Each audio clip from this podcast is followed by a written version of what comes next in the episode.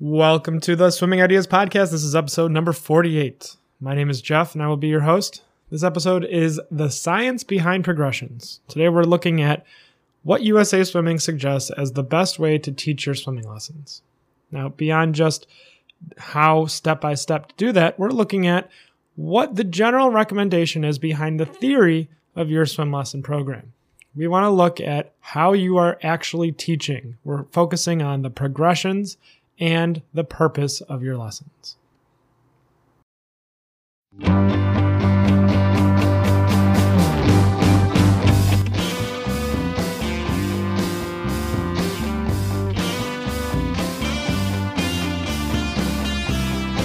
That's right. Today we're talking about the science behind progressions. What are the reasons that we go through these step by step, incremental difficulty increasing? Why we go from one item to the next in the logical progressive manner, and why that's important for learning for new, new swimmers, especially young swimmers. Today we're taking an in depth look at infants and young children and why we do the stuff we do with their swim lessons. I want to direct you to the USA Swimming article that is linked on their Learn to Swim lesson page, and that's you can find that at usaswimming.org under swim lessons. Now, this is the document for a I think it's a county board task force on prevention and drowning. And they took a look at a bunch of different research papers and i want to specifically focus in on one portion of this article uh, one portion of this research research paper that talks about moving and learning. Now there's a lot of in-depth information that's highly scientific uh, so there's a lot of big words um, but I want to just generally summarize what this article talks about and how that's important to our swim lessons and how you should take what you should take away from this article to have better swim lessons for you. Now, it says basically that uh, when you learn something, you increase the pathways in your brain to make future actions easier. So, for example, this is a classic example. If you want to learn how to throw a ball, you throw a ball repeatedly, and over time, you get better at throwing the ball.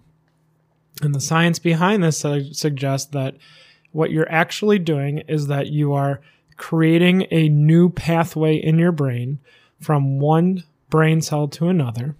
And the more often you use that pathway, like a road, the better and quicker your brain can go from one to another. So if you have lots of practice doing something, you can quickly, automatically go take that path without having to consciously think about it. Now, this particular paper looks specifically at infants, and it says as an infant repeats movements, the brain groups those movements together in a neural memory. And a newborn has very few memories, and that as they interact in the world, their brain creates more memories. So, what that means is as they experience doing things in the water, as they experience doing things in the world, they get better at doing those things because they're practicing them. Uh, and the pathways that allow the infant or the child to do those acti- ac- actions get stronger. So, varied movement in swimming produces automatic responses later. And if we practice repetitive motions in different and varied ways, then when we go to move through the water with a specific goal in mind, for instance, freestyle, then that motion will be done quicker, it'll be done better, and it'll be done automatically without thought. So there's an automatic response that, let's say we fall into the water, we will automatically go into what we know how to do already, in which case, front crawl or freestyle or roll over onto your back and do backstroke. So when you're in the life or death situation, as this paper talks about, then you're going to do the activity that you're aware of. Now, I want to take a look at um, the basically what this is saying is that when you do something, especially for an infant, whatever it is you're doing creates a pathway that's going to be used in the future. And you can create a strong pathway in a few different ways. You can do something over and over again, or you can have an extremely traumatic event that burns that pathway into the into your memory uh, very vividly. So if you look at um, if you see a train accident or if you see a car accident or if you see a plane crash or something you know you're going to have that memory very vivid in your mind. It's, or if you experience those things that that memory is going to be very vivid. Or if you do something over and over and over and over and over and over and over again you're going to be able to access that action very quickly and automatically. What does this have to do with our swim lessons and why am i going into this when we teach our swim lessons, our goal should be to focus on a gentle, nurturing lesson that is taught based on building skills upon skills until the movement is learned. And let's break that down a little further. When we teach swim lessons, we want it to be a gentle, nurturing environment. So we want to make sure that it's a slow progression, getting in the water, going underwater, um, learning how to glide, learning how to move your arms, learning how to kick, and then at the end, putting it all together. As, as opposed to, we're going to toss your child in the water and let them struggle to the surface, turn around their back, and claw their way to the wall. Not necessarily the best thing to do. And this paper that USA Swimming publishes on their website backs up why you don't want to do that and I highly encourage you to read it. It, it is very dense, but it is also very important uh, because it kind of backs up the entire process of why we do progressive incremental skill work. The second part of this, and this is the conclusion that this this board, this study came to, is that the first part use gentle nurturing lessons and teach based on building skills upon skills, incremental progressions until the movement is learned, until they can do freestyle, until they can do backstroke. That is the best way to go about teaching your swimmers. And so when you look at the swimming ideas and most swim programs, you see that they slowly integrate new skills that are founded upon previous skills. Now you can take, for example, our parent taught class. So our our goal is to over time get from not comfortable with the water, and then we use songs, we use activities, we use games to drive experience into our participants. So eventually they're comfortable enough to go underwater and pass from one person to another, which is essentially swimming underwater. They get a boost, but they're essentially swimming underwater. And a goal there is to get them comfortable going underwater, get them comfortable moving their body underwater, and get them comfortable using their body to make themselves move forward, which is our ultimate goal. So for our parent taught class, we're using step by step skill building upon skill building to get towards moving through the water independently or to be comfortable going underwater. All of these different games, all of these different activities, the songs that we play in our parent taught classes are specifically just a little bit more difficult, just a little bit more active, requiring involvement and motion from the participants, the swimmers, the babies, the infants, that over time, as they're exposed to these songs and games, they're going to get better at moving their body in those motions slowly over time because the more they do it, the easier it is to do it in the future, and then they don't have to think about it. So eventually, it'll become an automatic response. Now, in the case of if they fall in the water, there is no specific prevention for um, uh, what this article suggests is that there's no one cure for it. That it's a combination of preventative tactics and safety that keeps children from drowning. And this whole task force is designed around a response to ISR. Is ISR a viable way of teaching? And really, that depends on how it's being taught.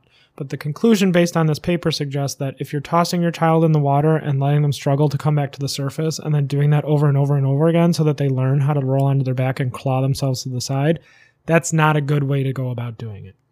Instead, you can do that if you're doing it in gentle, nurturing lessons that are taught based on building skills upon skills until the movement is learned. So if you do it slowly, integrate if that's your focus, then you can do that. But it requires the same amount of time instead, you can play games, you can do activities, you can teach skills where they will learn how to move in the water on their own, but in a fun, more specific, like engaging environment with a more holistic overall look at swimming in general with a specific purpose of swimming freestyle backstroke. And if you can do those things, you can get yourself to the side and you can do the rollover on your back and struggle to the wall because you can float on your back because you can float on your stomach. You know how to hold your breath. So, what we're looking at here is we don't want to just toss our children in the water and see if they can survive. Um, instead, we're using these incremental progression steps. Okay, so let's return to these incremental progression steps and how safety in the pool is more a combination of preventative tactics. So having uh, effective fences around the pool, having supervision when you're in the water, not allowing unsupervised people to be in a pool or have access to a pool, uh, making sure there's locked gates, locked doors. So reducing access to a pool, put covers on it that aren't, you know, you can't get under. Um, you know, make sure that the pool is not accessible to infants or children because they can't be trusted to be there by their uh, by, by themselves. And if we're teaching them to be able to fall into the pool or fall off a boat and float on their back, that's fine as long as we're doing it in an environment that's gentle, nurturing, and that it's taught based on building skills upon skills until the movement is learned, not just tossing them in the water and then helping them by giving them a push to spin over onto their back. So we don't want to incite that life or death situation experience. We want to instead do it in a gentle, nurturing environment where that life or death situation isn't activated in this in the swimmer. So, um, and and that's really the whole crux of this whole thing here is that if you teach incremental steps like we do in our lesson plans, then your participants are going to have a better experience later on and they're going to be more apt and more able to learn swimming in a, in a quicker and better in the future. And they're going to have better associations with it. So I thought this was a very fascinating article. I thought it was very important that we talk about um, that moving and learning are connected uh, and that it's absolutely connected to intellectual development and early movement training should begin as soon as possible. So you can bring your infant into a parent taught class, and that's an entirely appropriate thing to do, provided that that class is a gentle and nurturing environment where you teach skills one at a time that build upon previous skills, which is the entire foundation upon which our swim lessons are founded. We teach going underwater first, that's our foundation. And we do that in our level one class we're skipping the kids here, the infants here, but we do that in our level one class through repetition, through varied opportunities to go underwater, by playing games that involve putting your face in the water, by doing lots of different activities that all require your face to go underwater if you want to. So we do jumps, we do front glides, we do back glides, we do um, bake a cake. We do bobs. We play with rings. We do kickboards. We do barbells. We do floats, noodles, all these different activities, buckets, bucket head game. All these different games and abilities and skills that we work on involve putting your lips, your mouth, your face, your chin, your nose in the water so they can get exposed to it over time. And as they demonstrate that they have mastery over these different things, then we can go on to the next step all right, now we're going to do it. If you can put your face in the water on your own, we're going to slowly introduce you into gliding across the water so you get the sensation and the feeling of movement. You can put your face on. That's the first skill. The next skill on the progression is moving through the water with your face in the water. The next skill on that is learning how to float on your back or move through the water on your back. The next skill on top of that is how to move your arms and legs to make yourself move.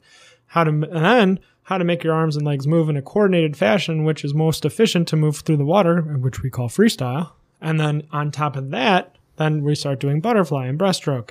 So there's this significant step by step ladder, step by step stairs of progression that we use to make sure that we're having a successful swimmer in the future. And not just a successful swimmer, but one that is excited about swimming, a person that enjoys swimming, a person that has good associations with swimming because our environment is gentle and nurturing. It's slowly over time. It's not going to be toss you in, see what happens We'll activate that life or death situation. And then your brain's going to freak out, dump in all this cortisol, which is a stress hormone, and then make you panic and have bad associations with swimming. Now, that's not what we're doing. Instead, we're having step by step, gentle progressions in a nurturing environment, which are going to create better lessons in the future and better swimmers in the future. So, I want to know what you think about this. Um, let me know. Send me an email, jeff at swimmingideas.com. Connect with me on Twitter at swimmingideas or on Facebook, swimmingideas um, at Facebook. Um, and I just want to say here, when we do free play with, like, we'll put on life jackets, encourage swimmers to move around. That's the participant, that's the baby, the infant, the level one swimmer. Just learning how paddling in the water makes yourself move. So if you move your arms in a certain way, what's going to happen to the body? If you move your feet in a certain way, what's going to happen? We want that free play in life jackets when they're really young because it allows them to kind of figure it out on their own. And then we're going to give them the framework to make themselves move forward in the future with specific arm motions, body positions. Uh, but that free play is an important component to that when we teach our kicking motions, it's in general format, you know, give them an objective, move from here to there using your feet. And, we can help them, you know, do flutter kicks or breaststroke kicks. Um, we do position 11 over and over and over and over again because it's a part, it's a component of every swimming stroke. So we're getting the brain, getting the synapses in the brain used to having the arms directly above the head, directly above the shoulder, extending forward in the direction that they want to go because that's going to be we're going to return to that point with every arm stroke you know we do front glide supports because if we support them in this position the body is going to remember the body position when they're trying to move through the water back glide same thing. Um, we're supporting the body. We're giving them the assist that they need to learn how to put their body in that position on their own. So eventually they can do it by themselves and eventually they can do it automatically. Know all these different skills lead up to both safety and competence in swimming and swimming ability. Okay, the number one takeaway from this whole thing a loving, slow, fun environment is significantly better than creating a life or death situation in your participant. Do not toss your child in the water and see if they can survive. Do not allow your instructor or your instructors to toss children in the water and gently but not very interventionally, push them, turn them around, and get them to the side. That's not an appropriate response. We are not tossing children into the pool, letting them struggle and get to the side of the edge or to the to anywhere. It is not an appropriate thing to do. We will not do that. Now, even with supervision and with these repeated steps, it's still worse off for the participant than it is potentially saving them. Instead, and here's our solution to this instead, use gentle, nurturing lessons that are taught based on building skills upon skills using progressions until the movement is learned. So, in a gentle, loving environment, and I, I would suggest fun too, build skills upon skills until your desired result is achieved.